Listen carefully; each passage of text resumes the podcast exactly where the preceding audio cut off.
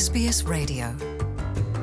호주를 비롯 미국과 한국 등 주요 국가들이 중국발 해외 입국자들에 대한 의무적 PCR 검사를 재도입하고 있는 움직임에 대해 반대의 목소리도 나오고 있습니다.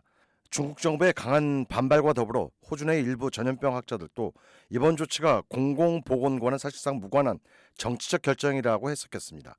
남호주 대학의 아드리안 에스터만 교수는 이번 조치는 사실상 중국을 폄훼하고 중국의 반감만 초래할 뿐이라고 주장했습니다.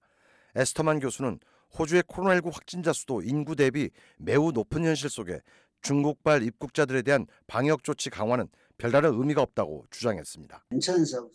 Um, new subvariants that might arise, there's no there's no um, evidence at the moment that, there are any new subvariants in China. 에스터만 교수는 새로운 하위 변이 출현 문제 역시 중국이 그 진앙지가 될 것이라는 충분한 증거도 없다면서 물론 호주뿐만 아니라 여러 나라들이 중국발 입국자들에 대한 방역 조치를 강화하고 있는 것은 잘 알고 있으나 이는 단지 중국을 폄훼하고 대중들을 안심시키려는 미봉책일 뿐이다라고 주장했습니다.